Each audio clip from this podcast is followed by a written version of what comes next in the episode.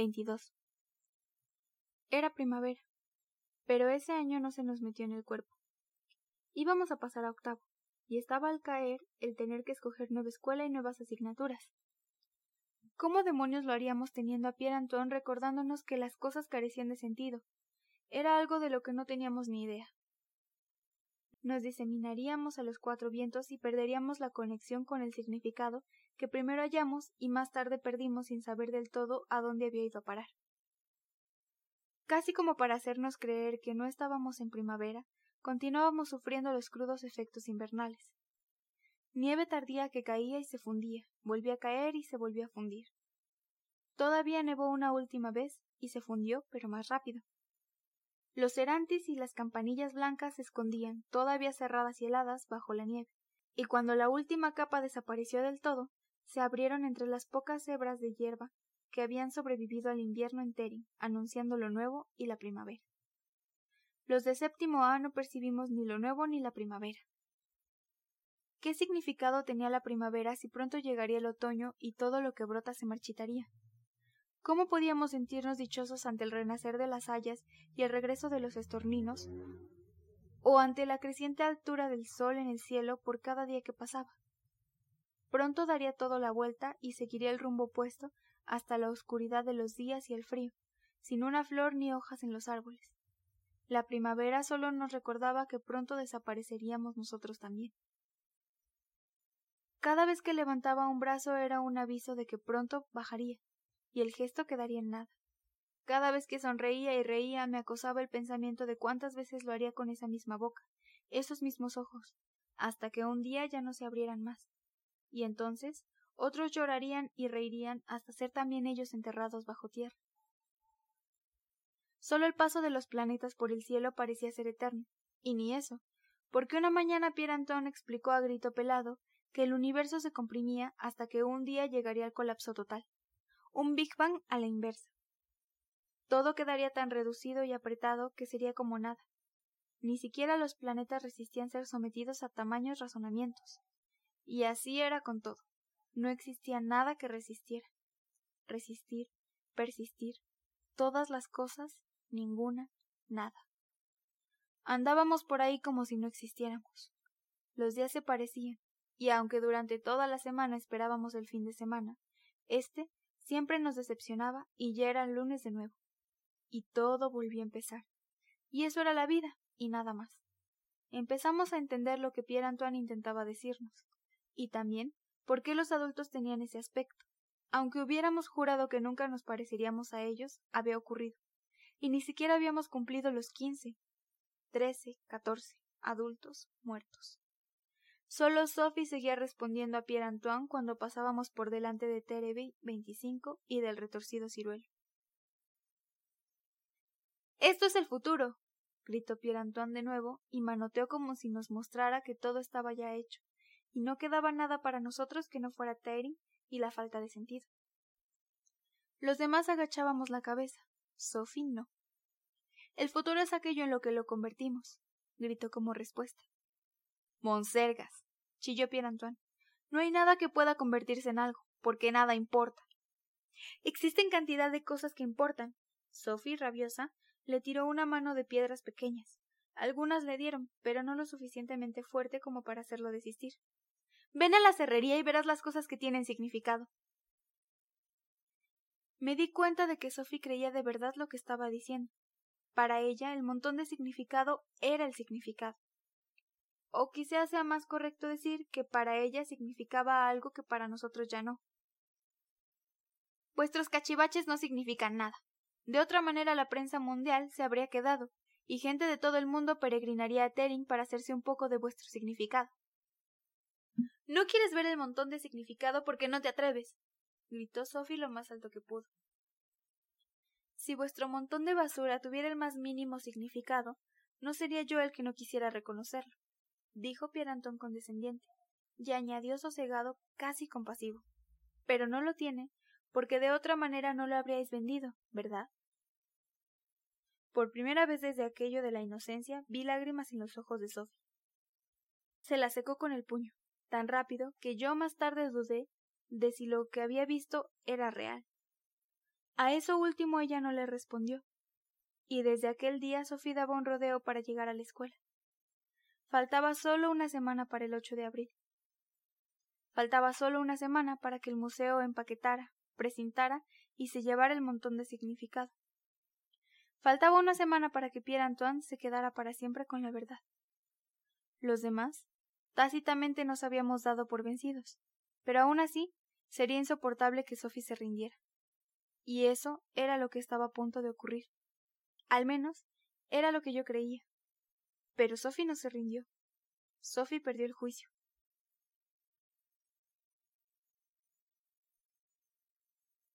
23. Ocurrió de repente, aunque ahondando en ello y pensando en lo sucedido los últimos días, podía uno darse cuenta que ya se veía venir. De pronto, Sophie se mostraba pacífica e indulgente cuando estaba con nosotros en la serrería, y de pronto se ponía a correr dándose cabezazos contra los pilares y lanzando patadas al acerrín para rociar con él el montón de significado, y se hubiera encaramado a él y lo hubiera despellejado de no ser por Olé y el gran Hans que le inmovilizaron. Era el día antes de que la gente del museo viniera a empaquetar el montón de significado y llevárselo, y el significado, o lo que quedara de él, abandonaría a Tering para siempre. No es suyo, es nuestro significado. Chilló Sophie, y entonces caímos en la cuenta de que era la primera vez en seis días que Sophie hablaba. Se lo hemos vendido. El significado no se vende. Sophie aporreó con los puños a Olé en el pecho y en la barriga, y pude ver que le hacía daño. Luego, el gran Hans le agarró el brazo y se lo retorció hacia la espalda. En ese momento, fue Sophie quien sintió dolor. Yo sabía que Sophie tenía razón. El significado no se vende. O lo tienes o no lo tienes. El haber vendido el montón de significado hizo que éste perdiera su significado, si es que lo había tenido alguna vez. Pero sobre eso no me interrogué en ese momento, porque si nunca lo había tenido, no era Sophie la que tenía razón, sino Pierre Antoine. Es lo que hemos hecho y por eso ya no existe, respondió Ole, con una rabia tan enconada que dejaba claro que él también reconocía que no deberíamos haberlo vendido. Entonces esto ya no significa nada, gritó Sophie. Acaba ya, Sophie. Que se vaya a la porra ese montón, ya no importa, gritó el gran Hans. Y yo pensé que con el dinero del museo siempre podría comprarse una bicicleta nueva, y mejor que esa amarillo neón. Así que para él, claro que podía irse todo a la porra. Si el montón no significaba nada, entonces Pierre Antoine tiene razón. Y en ese caso no hay nada que importe, continuó diciendo Sophie. ¡Nada! Cállate, Sophie, gritó Gerda. Sí, cierra el pico, Sophie, sonó la voz de Jean Cierra el pico, Sophie corearon Elise, José, Enrique, Úrsula, el piadoso Kai y un montón más. Pero Sophie no cerró el pico, al contrario, se puso a chillar más alto. ¡Nada! ¡Nada, nada, nada, nada, nada! Sophie chilló y chilló, tan fuerte y agudo que nos pitaban los oídos y nos dolían lo profundo de los huesecillos. Pero lo peor de todo fue que con el grito pareció que se desmoronaba todo como si el montón de significado verdaderamente dejara de tener significado, y con ello también lo perdiera todo lo demás. Primavera, verano, otoño, invierno, gozo, pena, amor, odio, nacimiento, vida, muerte. Todo podía ya irse a hacer puñetas. Igual, uno, nada. No solo yo lo percibí así. Tras esa revelación fue como si el demonio se apoderara de todos nosotros. Hussein pegó a Rique Úrsula, porque fue ella la que había tenido la idea de la alfombra de rezos. El gran Hans la emprendió a patadas con Hussein, agradeciéndole lo de la bicicleta. Elise arañó a Olé y le mordió tan fuerte como pudo. Entonces Rique Úrsula pegó a Elise, y Sophie se lanzó sobre el gran Hans tironeándole del pelo, y pude ver cómo le arrancaba mechones abundantes. Jean Joan se lanzó sobre Sophie y la molió a palos con la ayuda del piadoso Kai, porque también había sido ella la que había tenido la idea de Jesús y la cruz. Frederick le plantó a Maiken una bofetada en la cara, y enseguida empezaron a rodar los dos por el serrín hasta que Maiken pudo deshacerse de él, porque Lady Guillermo le dio una patada a Frederick en mitad de las costillas. Maiken se lanzaba ahora sobre Gerda, mientras Annalí lanzaba al suelo a Lady Guillermo justo antes de que la pequeña Ingrid golpeara a Annalí con una de sus viejas muletas en la cabeza. Y después Henrik le quitó la otra muleta y la pequeña Ingrid cayó al suelo. No vi nada más porque Gerda saltó sobre mi espalda desde atrás y me caí al suelo con ella encima, y rodamos las dos por el acerrín, revueltas con los demás. Nuestros puños golpeaban con fuerza a pesar de no estar entrenados. Yo tiré a Gerda del pelo y ella a mí. Luego me agarró mi pendiente y tiró de él, y chillé de dolor. Aprovechando su sorpresa por haberse quedado con el pendiente en la mano, pude quitármela de encima y me levanté de un salto. Me palpé la oreja y mi mano quedó mojada de asquerosa sangre caliente. Y también había sangre esparcida por la varaonda de cuerpos combatiendo que mi mirada captó. Brotaba de los rostros de mis compañeros de clase, y despacio iba manchando todo el serrín como el suelo de cemento. Parecía que quisiéramos matarnos, y de pronto supe que tenía que ir a buscar a Pierre Antoine. Conseguí deshacerme a patadas de Gerda, que me agarraba por las piernas. Con esfuerzo salí del tumulto, Desaparecí por la puerta y bajé corriendo por la calle. Corrí todo lo rápido que pude, como nunca antes había corrido. Resollaba y me dio una punzada y dolor de garganta y en las piernas, pero seguí corriendo. No sabía qué le diría a Pierre Antoine para conseguir que me acompañara a la cerrería. Solo sabía que necesitaba, que tenía que llevármelo. Pierre Antoine estaba sentado en su rama del ciruelo, y vacío miraba a la nada. Pude ver su suéter azul desde lejos, entre los incipientes brotes verde claro. No paré de correr hasta llegar al árbol. Me detuve súbitamente en la acera.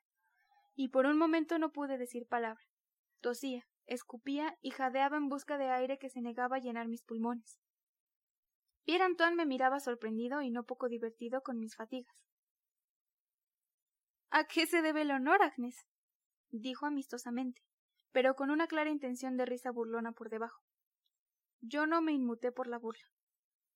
Sofía enloquecido balbuceé tan pronto como volvió a mí el aliento para hablar. Todos se atacan. Tienes que acompañarme. Iba a añadir algo más para convencerle, aunque no sabía exactamente qué. Pero Pierre Anton ya se deslizaba por las ramas sin decir palabra. Se quedó colgado de los brazos un instante y luego se dejó caer sobre la hierba. Desapareció por el patio y apareció poco después con su vieja bicicleta de hombre. Pedaleó con fuerza, sin dejarme posibilidad alguna de seguir su marcha. Cuando llegué a la cerrería, su vieja bicicleta andaba tirada en el borde de la zanja y a él no se le veía por ninguna parte. Había un silencio de muerte. Abrí la puerta con precaución y entré. Una terrorífica visión apareció ante mí. La clase de séptimo A rodeaba a Pierre Antoine formando un medio círculo. Las narices golpeadas y torcidas, las cejas abiertas, les faltaban dientes, los labios manchados e hinchados, los ojos azules y rojos. Alguna oreja medio arrancada y un par de ellos parecía que casi no se podía tener en pie. Todos estaban empapados de sangre y acerrín. Pero no fue eso lo que vi. Lo que vi fue odio. Odio, más odio. De todos contra todos. Cerré la puerta y avancé pegada a la pared de la cerrería. Pierre Antoine los miraba uno a uno. Sois maldita sea una pandilla de idiotas. estalló, y meneando la cabeza se adelantó un poco. Si no existe nada que importe, no hay nada por lo que enfadarse. Y si no existe nada por lo que enfadarse, tampoco existe nada por lo que pelearse. Los recorrió a todos con la mirada, como retando a cada cual a oponerse a lo dicho. Así que, ¿qué estáis haciendo? Dio una patada al acerrín, miró en dirección al montón y soltó una carcajada burlona. ¿Os peleáis por ese montón de basura? y lo señaló desdeñosamente, pero mirándolo se quedó absorto en algo, aunque no era posible saber el qué. Se acercó un poco más y caminó con lentitud alrededor del montón. Durante rato contempló el ataúd del pequeño Emil, con el cuerpo putrefacto de Cenicienta encima. Examinó la cabeza de la perra en lo alto del montón. Después dejó deslizar la mirada por encima del telescopio a la Dannebrog y a Jesús crucificado y de los guantes de boxeo a la serpiente sumergida en formol, a las seis trenzas azules y a la bicicleta amarillo neón sobre la alfombra de rezos, a Oscarito muerto y al tieso dedo índice de Jean Juan. Entonces descubrió algo que no entendía. ¿Por qué esa tela? preguntó señalando el pañuelo a cuadros. Es significado, gritó Sofía histérica. ¡Es significado! Pierre Antoine desplazó la mirada de ella hacia nosotros. Fue como si algo empezara a cobrar conciencia en su mente. Ah, sí, se trata de significado. Gritó colérico agarrando a Sophie. La tenía sujeta por los hombros y la zarandeó hasta que dejó de gritar. ¿Y por eso lo habéis vendido? Significado, dijo Sophie con voz apagada. Significado. ¡Ja! Pierre Antoine se rió burlón. Si este montón de basura ha significado alguna vez algo, dejó de hacerlo el día en que os pagaron por él. Se volvió a reír. Soltó a Sophie y miró a Gerda. ¿Cuál es el precio por Oscarito, Gerda? ¿Cuál es? Gerda no respondió. Tan solo se sonrojó y miró al suelo. Pierre Antoine contempló la bandera y volvió la vista hacia Frederick. La patria. se burló. ¿De verdad que vendiste la patria por el dinero maldito, Frederick? Y meneó la cabeza. Feliz de verdad de no tener que ir a la guerra contigo de general. A Frederick se le cubrieron los ojos de lágrimas. ¿Y la alfombra de rezos, Hussein? ¿Ya no crees en Alá? Miró a Hussein que estaba cabizbajo. ¿Cuál es el precio de tu fe? Pierre Antoine continuó. Nombró los objetos del montón uno a uno, y nosotros también empequeñecimos uno tras otro. ¿Y tú, Jean Joan? ¿Por qué no te permitías perder toda la mano si de todas maneras has mandado tu dedo al diablo y lo has vendido al mejor postor? ¿Y tú, Sophie? ¿Qué te queda tras venderte a ti misma? No le respondimos. Permanecimos allí plantados, rascando el acerrín con los pies, y sin atrevernos a mirar a Pierre Antoine, ni los unos a los otros. Si eso hubiera realmente significado algo, no lo habríais vendido, ¿verdad? Concluyó con eso su parrafada, manoteando en dirección al montón de significado. Pierre Antoine había ganado. Pero entonces cometió un fallo. Nos dio la espalda.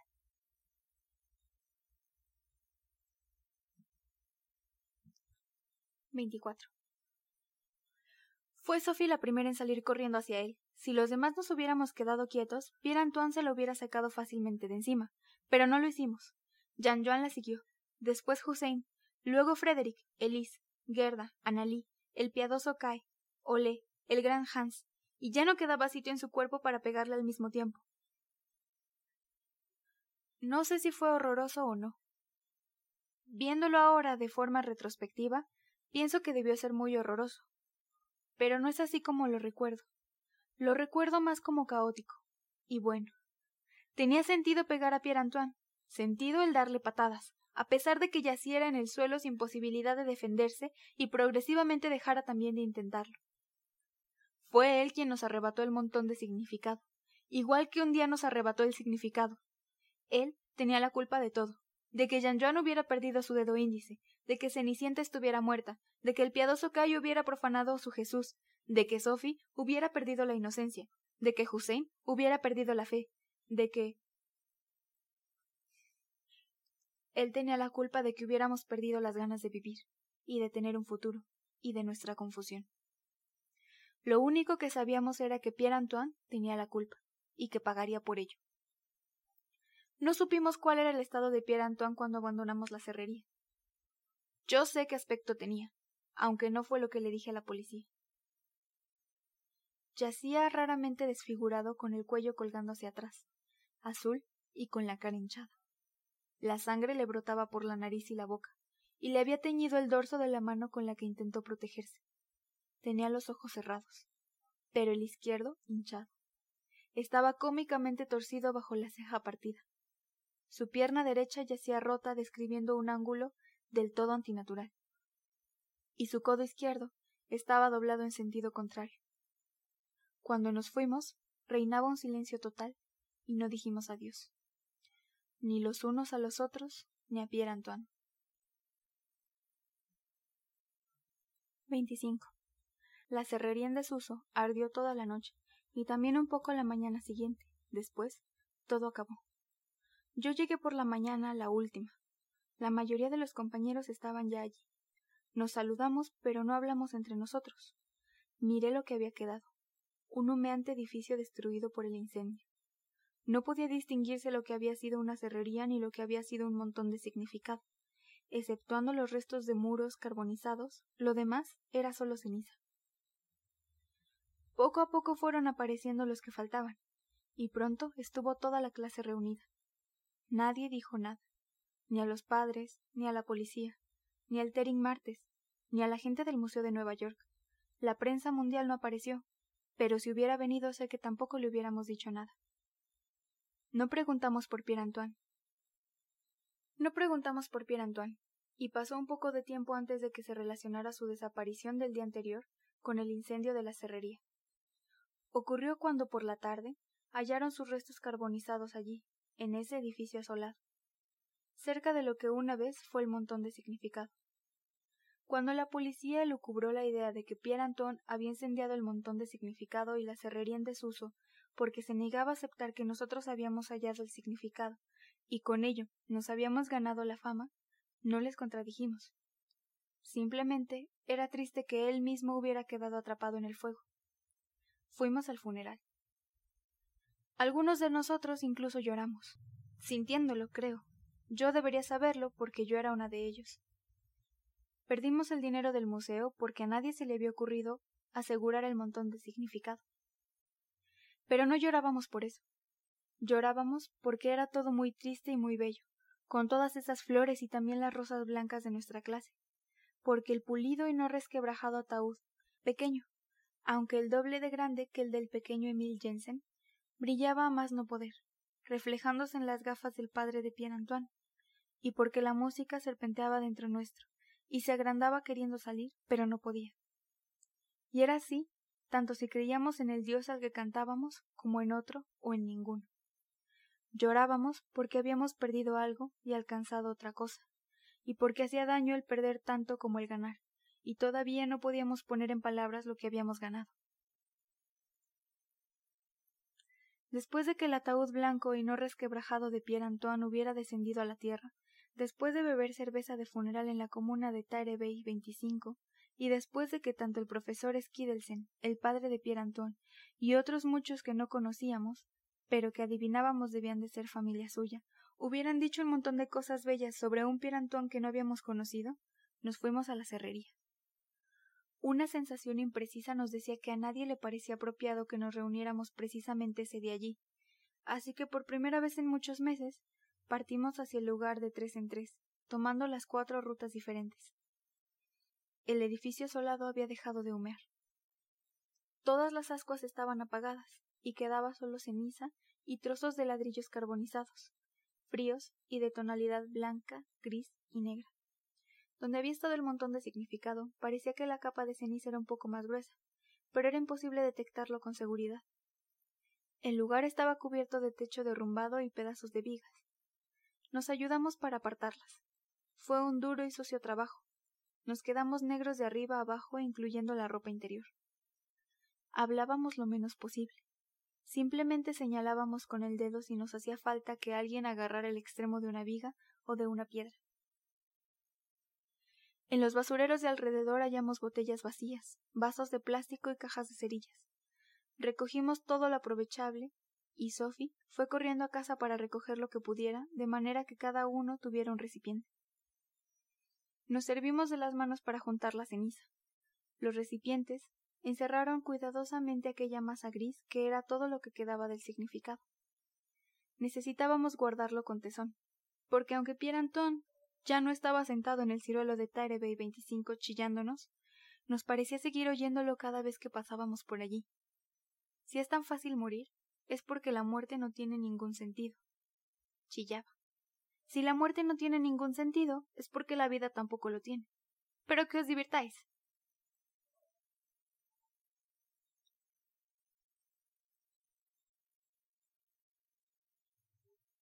Veintiséis. Ese verano nos diseminamos por escuelas más grandes, al norte, sur, este y oeste, y Sophie a un lugar donde se protege a la gente como ella, de ellos mismos. Nunca más fuimos compañeros de juegos ni nos reunimos ni nos vimos, excepto por la calle, y por casualidad si no se podía evitar. Nadie ha intentado reunirnos para conmemorar aniversarios de clase o cosas similares, y dudo que alguien de nosotros acudiera si los profesores nos convocaran. Han pasado ocho años. Sigo conservando la caja de cerillas llena de ceniza de la serrería y del montón de significado. De vez en cuando la tengo entre mis manos y la miro. Y cuando abro con cuidado esta gastada caja de cartón y veo la ceniza gris de su interior, siento la misma rara sensación en el vientre. Y aunque no puedo explicar de qué se trata, sé que es algo que tiene significado. Y sé que con el significado no se juega.